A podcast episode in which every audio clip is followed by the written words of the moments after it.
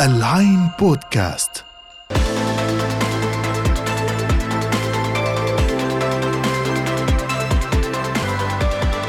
مرحبا جميعا في برنامجكم بصمتك من العين بودكاست وحلقة جديدة. أنا إبراهيم مرس. وأنا إياد شعشاعة برنامج بصمة تك برنامج أسبوعي بيحكي عن كل شيء له علاقة بالتكنولوجيا. يلا نبلش؟ يلا.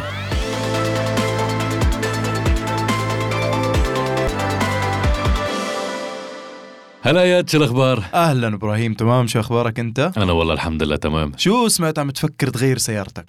أنا بحبك على فكرة بس لما تفوت بالسؤال على طول مباشرة هيك مثل كل الحلقات. وأنا بحب لما أنت تتهرب من الجواب حتغير السيارة ولا لا؟ شوف أنا رح جاوبك بشرط. لو بتقلي إنه هيدا صلب الموضوع تبع الحلقة الليلة. شوف هلأ هذا الحكي فيه منه صراحة خصوصا بعد ما سمعت إنك حابب تجيب سيارة كهرباء. وبالتالي موضوعنا له علاقة بالقصة ما شاء الله شو مصادرك دقيقة؟ لازم بعدين لعلمك الموضوع هذا تحديدا ولا مرة قعدت مع أصحابي إلا وتناقشنا فيه. أكيد. موضوع السيارات الكهربائية والتكنولوجيا وراها وهذا هو بالتحديد موضوع حلقتنا لليوم إبراهيم. شوف بصراحة الموضوع كتير مهم وأنا فعلا عم فكر جيب سيارة كهربائية وقراري ما اجى من فراغ لأني أنا صراحة شايف إنه هذا هو المستقبل. وعلى فكرة أنا ما عم بالغ لو بقول لك نحن عم نشوف نهاية عصر السيارات التقليدية. في منه هالحكي. طيب إحنا شكلنا بلشنا بالحلقة. عليهم.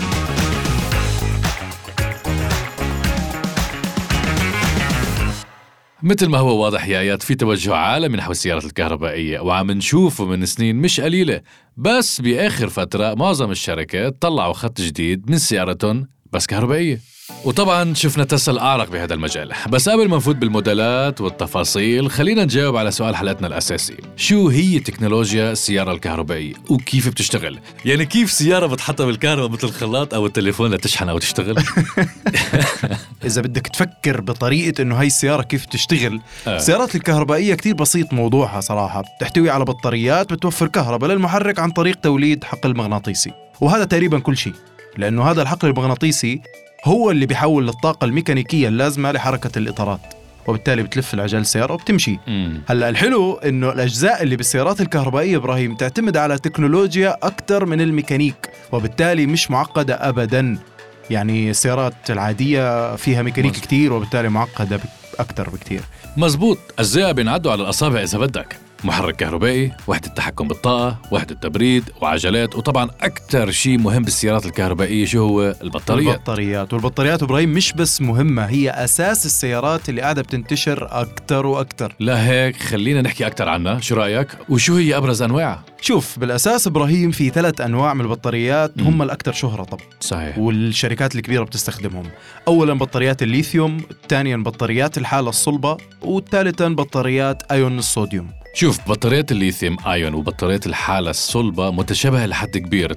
اثنيناتهم بيستخدموا الليثيوم لإنتاج الطاقة الكهربائية. صحيح. والنوع الثالث الفرق فيه إنه الآيونات الصوديوم بتحل محل آيونات الليثيوم. وكل هدول شو بيحتاجوا؟ أكيد مصدر طاقة للشحن مثل الطاقة المتجددة زي الشمس أو الرياح. هلا أنا هون ممكن أختلف بشغلة إنه استخدام الطاقة المتجددة بشكل. عام وفكرة إنه السيارات الكهربائية صديقة للبيئة هذا موضوع بده نقاش برأيي إبراهيم. صحيح. لأنه لو بتشوف من وين بتيجي البطارية وكيف تنعمل ساعتها الصورة ما بتضل وردية زي ما أنت متخيلها أو في ناس متخيلاها. بالضبط لأنه بطاريات السيارة بتعتمد بصناعتها بالأغلب على عنصرين أساسيين. وهن الليثيوم والكوبالت. وهدول اللي بتحكي عنهم هم من المعادن النادرة نسبيا. يعني الموضوع مش مجرد إنه نبني مصانع عملاقة لإنتاج السيارات الكهربائية لكن لابد من وجود المواد اللي بنقدر نصنع منها هاي السيارات. وهذا لشو؟ لتلبية حجم الإنتاج العملاق اللي بيوصل لملايين السيارات سنويا. صحيح الليثيوم مشكلته تقريبا حلت لأنه مع زيادة الطلب عليه مع صعود صناعة السيارات الكهربائية خلى كتير من الدول وخصوصا أستراليا وأرجنتين وتشيلي للتنقيب عليه بشكل مكثف. ونتيجة لهيك أصبح موجود حوالي 35 منجم ليثيوم ب 2020 بينما كانوا بس 15 منجم بسنة 2015 حلو هذا فيما يتعلق بالليثيوم. طيب العنصر الثاني اللي هو كتير مهم الكوبالت شو وضعه؟ الكوبالت حكايته حكاية. أولا لأنه هو عكس الليثيوم. معظم إنتاجه موجود بمكان واحد وهي دولة كونغو الديمقراطية بأفريقيا اللي حوالي 60% من الكوبالت موجود عندها طبعا هذا إلا لو فجأة ربنا كرمنا واكتشفنا مناجم تاني للكوبالت كلامك سليم فعلا إبراهيم وبسبب ندرة هذا المعدن فهو يعتبر من أغلى المعادن عالميا. تخيل معي إنه سعر الطن الواحد منه بيساوي خمسين ألف دولار تقريبا.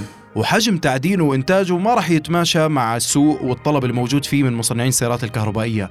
وهذا اللي أكده باحثين بمعهد ماساتشوستس للتكنولوجيا بأمريكا. ولهيك بيحاولوا مصنعين السيارات الكهربائية وخصوصا تسلا وإيلون ماسك إنهم يلاقوا بديل الكوبالت في صناعة البطاريات وإلا الموضوع حيكون كارثي على السوق.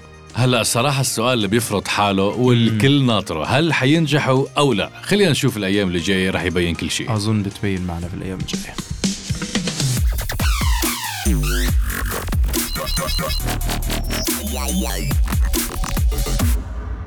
حكينا عن البطاريات واللي بتعتبر القلب النابض للسيارات الكهربائية بس برضو ضروري ناخد بعين الاعتبار إنه في تقنيات تانية إبراهيم بهالسيارات مواصفات في تطور مستمر سنة ورا سنة. أكيد مثل المسافة اللي بتقطعها السيارات بالشحن الوحدة وأكيد هيدا أول شيء الواحد بيشوفه لما بده يشتري سيارة كهربائية. ممتاز هالحكي. أنا هاي أكتر فقرة بحبها إنه. أيوة. نشوف تعال نعمل مقارنة سريعة. يلا. ونشوف مين أكثر السيارات اللي بتقطع مسافة آه وهذا على فكرة إياد أكثر سؤال بينسأل بس بده يشتروا بالمية. كهربائية إنه كم كيلومتر بتبلش؟ طيب شو رأيك نعطيهم ترتيب مين أكثر أو أطول الثلاث سيارات في العالم آه بتقطع مسافة بشحنة واحدة؟ برأيك المركز الأول بروح لمين؟ لمين؟ راح أصدمك وأقول لك إنه مش تسلا. معقول؟ هلأ إيه. في كثير ناس بتفكر إنه بحكم الأقدمية ممكن تكون هي ماخذة المركز الأول بس هالشيء لو, مش صحيح. لو أنا مني ملم صراحة بالسيارات كنت آه، رح كنت رح انصدم لأنه هيدي المعلومة موجودة عند أغلب الناس. بس يعني كمل. المهم المركز الأول بالقائمة طبعا هذا الكلام حسب تصنيف وكالة حماية البيئة الأمريكية اللي هي ال EPA بيروح لسيارة من نوع Lucid Air Dream اللي بتقطع مسافة 520 مايل أو 837 كيلومتر في الشحنة الواحدة. هذا شبه شبه حلم صراحة. يعني خصوصا مع سيارات البنزين إذا بتفولها ماكسيموم 600 كيلومتر. فنحن عم نشوف أرقام قياسية بالسيارات الكهربائية. ما توقعت أصلا يوصلوا لل 520 صراحة طب. أو 837 كيلومتر. عن. جد. هذا برأيك يا اياد. لمين المركز الثاني؟ أكيد تسلا. أكيد لأ. آه. طيب هي مرسيدس EQS وهي بالمركز الثاني وبتمشي حوالي 441 ميل يعني 679 كيلومتر وهيدي كلياتها بالشحنة الواحدة. وهون بتدخل تسلا على الخط اللي أنت كتير بتحبها وبعرف تعشقها وصراحة صرعتني فيها وبتاخذ المركز الثالث بطراز تسلا S بالقائمة بتمشي تقريبا حوالي 402 ميل يعني 646 كيلومتر تقريبا يعني مثل مثل السيارات ال- البنزين. أنا مش فاهم ليه أنت ما بتحب تسلا بس يلا معنا. أنا أنا بحبها كتير على فكرة. بس تعرف شو بدي أعطيك معلومة كمان. القائمة هاي بتضم كتير من السيارات مثل BMW وغيرها كمان. لكن الأغلبية فيها هي تسلا بكل موديلاتها آه، عشان الحق يعني عشان نعطيها حقها مثل تسلا Y تسلا X وال four by four من تسلا. صحيح.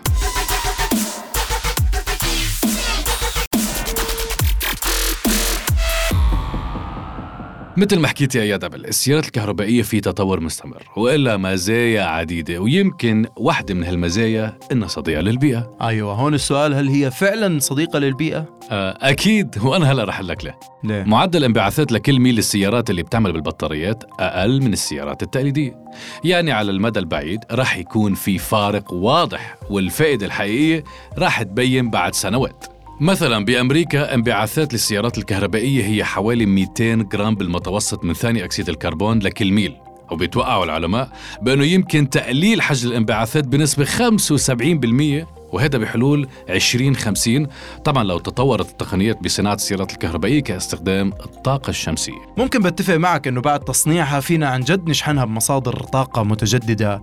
آه مش مثل السيارات التقليدية اللي بتستخدم الغاز أو البترول وهدول اللي راح يخلصوا مفروض في خلال الخمسين سنة بمعدلات استهلاكنا. الحالية. لكن مشكلتي بشغلتين صراحة إبراهيم. الأولى إنه إنتاج البطاريات للمركبة الكهربائية هاي بتولد انبعاثات أعلى من صناعة السيارات التقليدية. وهذا مش كلامي هذا كلام آه، الدراسات والبحوث. وثانيا إنه محطات التوليد الطاقة اللي بنشحن هلأ حاليا منها السيارات تاعتنا الكهربائية بتعتمد على الوقود الأحفوري في صناعة ال- ال- ال- الطاقة. يعني ما عملنا شيء. يعني ما عملنا أي شيء وما استفدنا أي شيء. وهذا طبعا بينسف كل البروباغندا عن إنه السيارات صديقة للبيئة حاليا برأيي. هذا رأيك. بس ب 2050 لا. ب 2050 بيصير خير. إذا عشنا.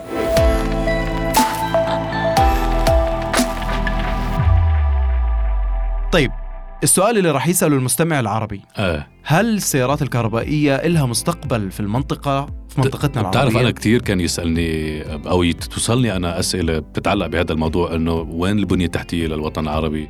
شو شو الدور اللي عم يلعبوا فيها؟ أم، أنا برأيي نحن عم نشوف إنه بأنه الدول العربية دخلت بهذا المجال تحديدا بدول الخليج كالإمارات والسعودية لأنه هن عندهم بنية تحتية والدعم المطلوب لتبني كل مستلزمات السيارات الكهربائية.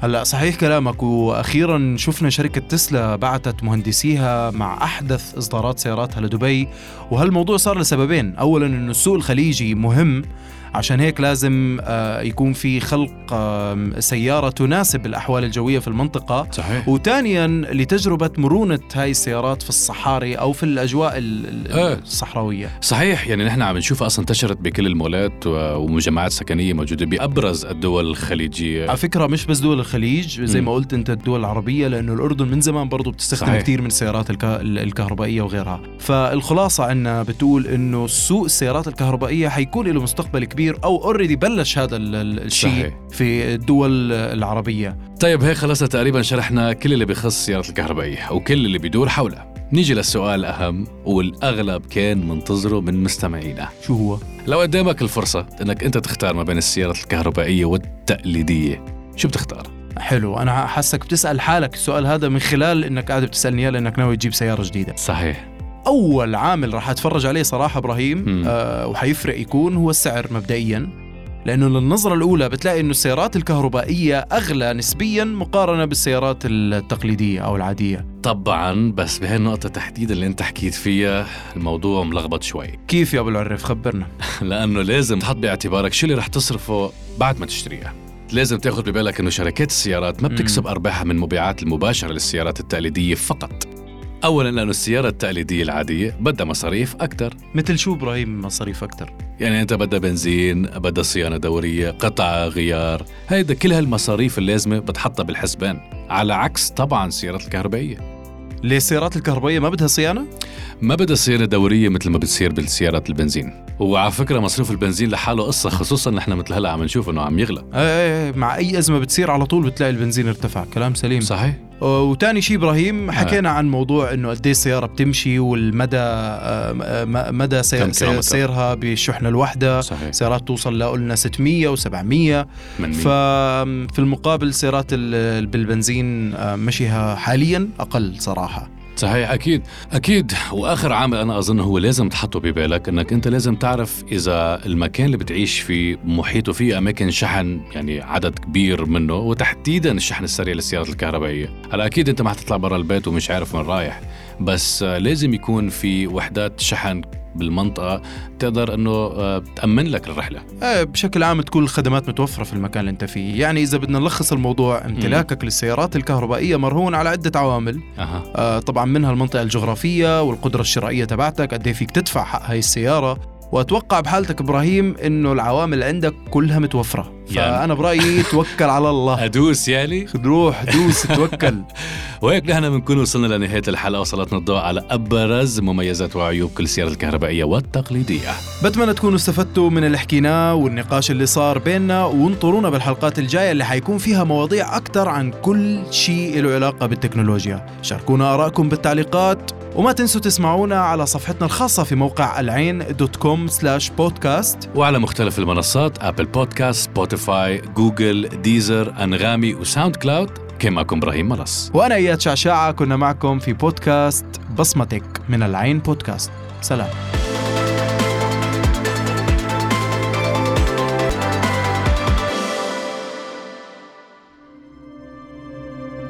العين بودكاست تسمع لترى العالم.